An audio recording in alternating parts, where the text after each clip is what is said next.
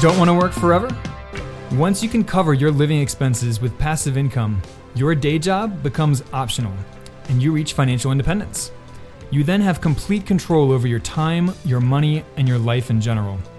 Spark Rental founders Deni Supplee and Brian Davis, me, are here to help you build rental income, ditch your day job, and do what matters most to you.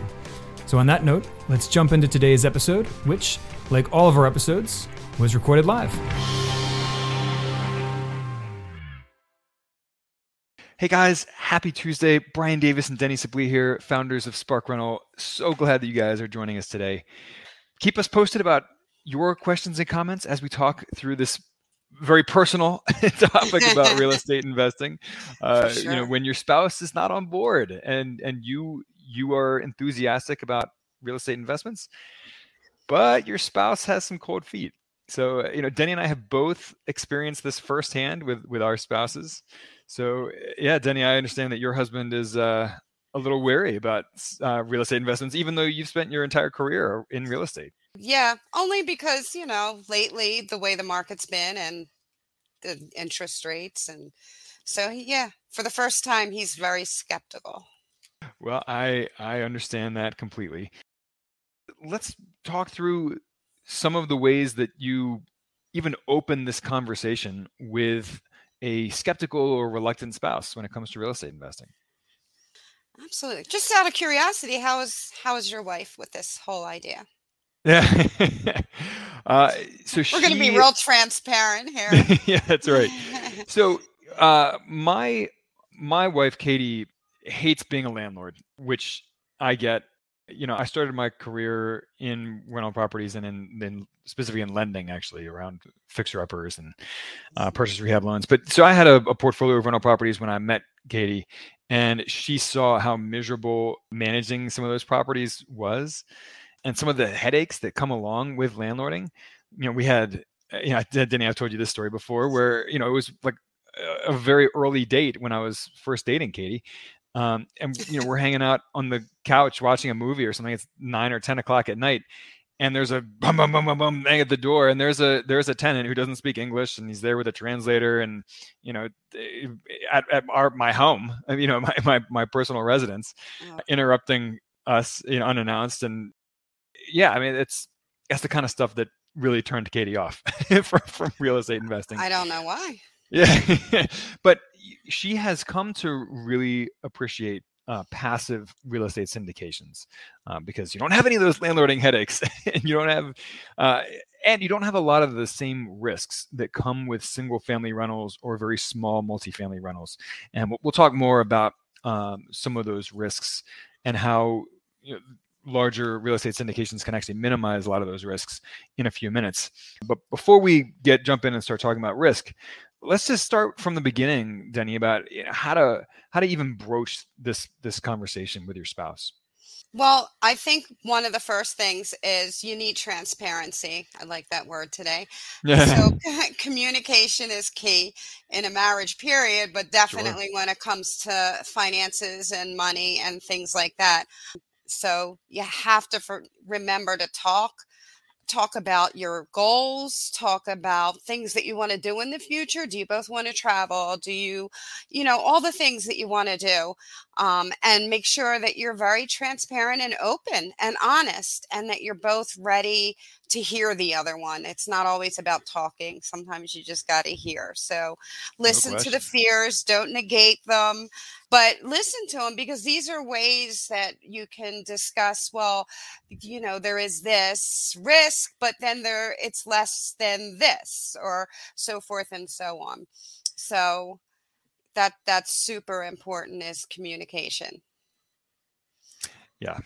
You definitely want to change your attitude instead of like we need to do this. Period.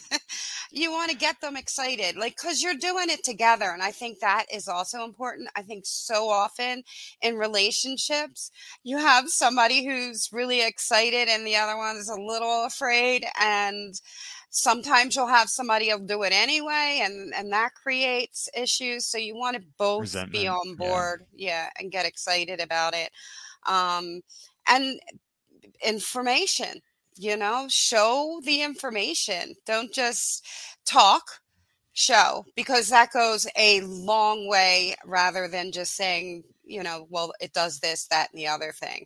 Uh, especially when you have somebody who has seen um, some of the landlording issues that that you come upon, because there could be definite fears about that. Um, I too have had similar situations as you have. Um, I, have been approached at supermarkets um, and and everything else, so I understand how that is. And one of the great things about investing this way is you don't have those issues.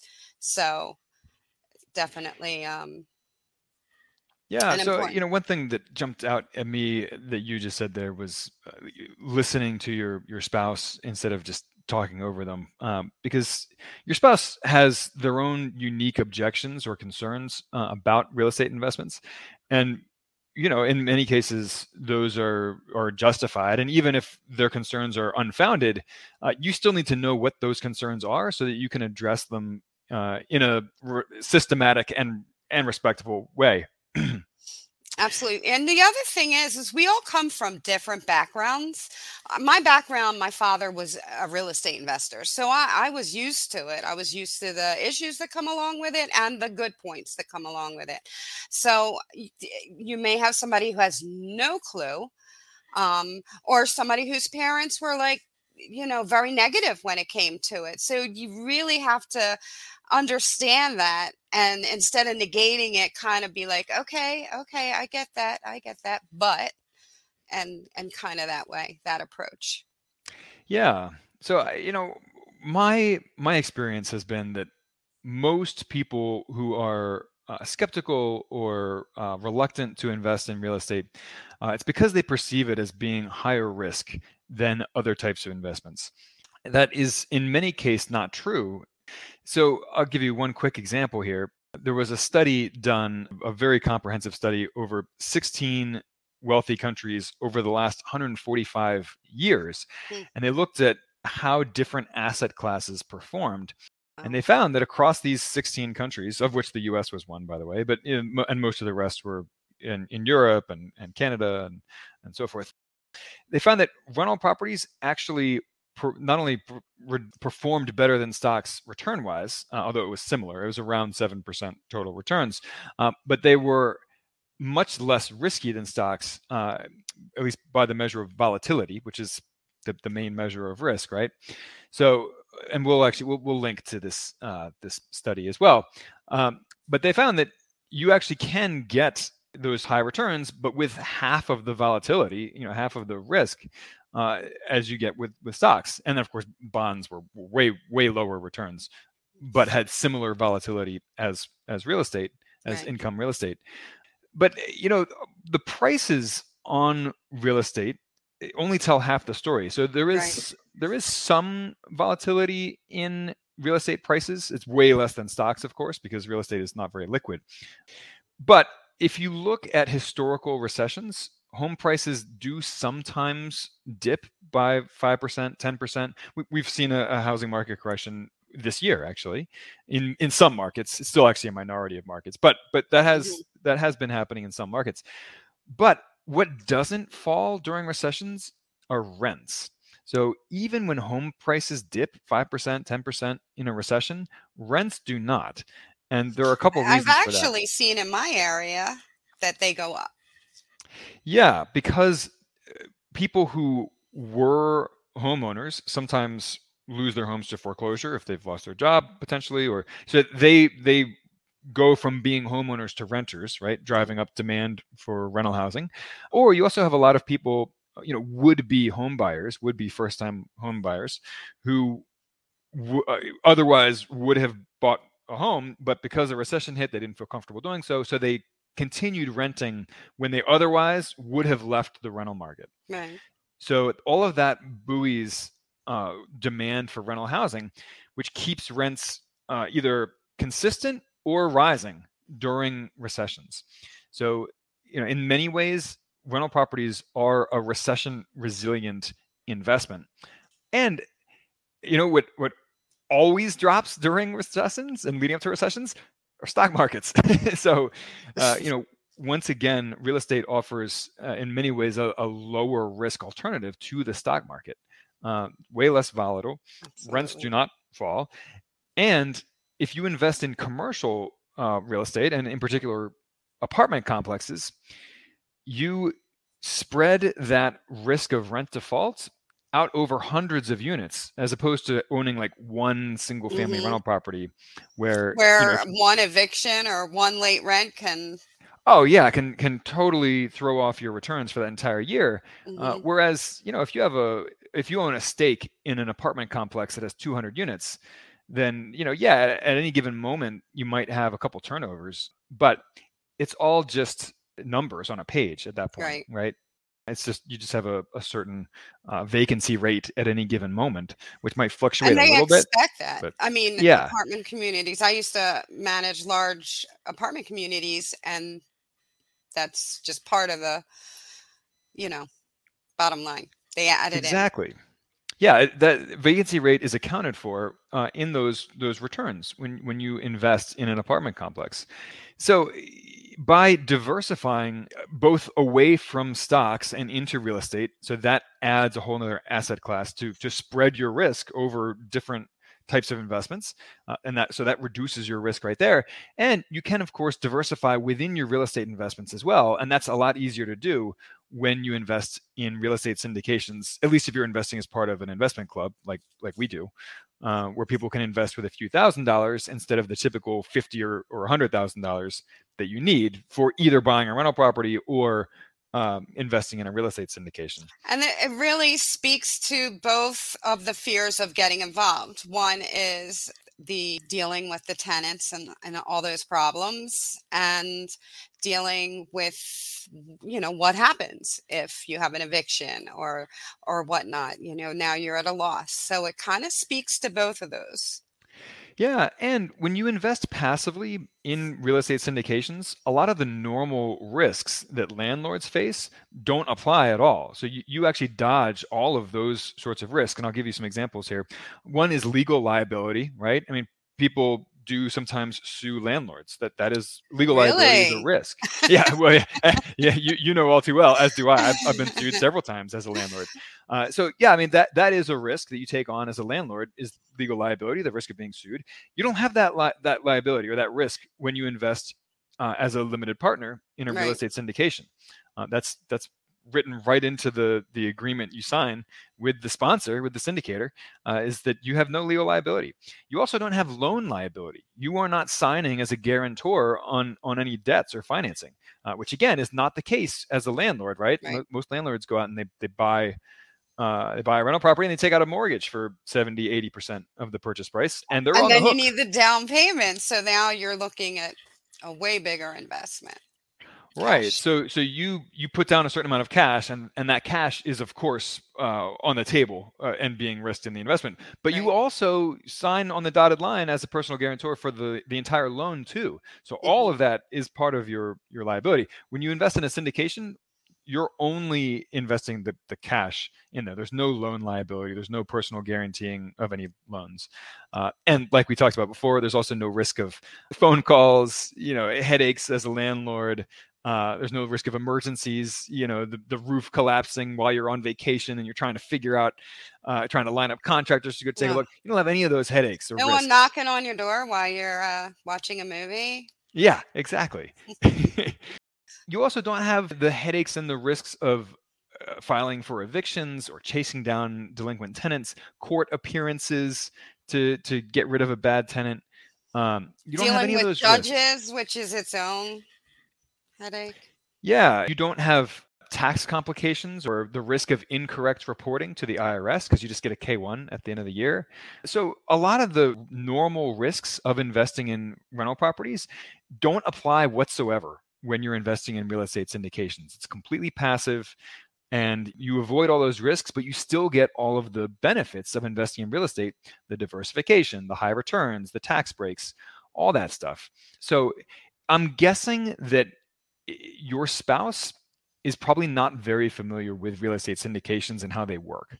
So it's it becomes an issue of just helping them learn about them. And the more right. they learn about them, the more uh, open they will probably be to them. Understanding, you know, that obviously no investment is without risk, um, but these risks are actually pretty manageable compared to either normal rental properties or to the stock market.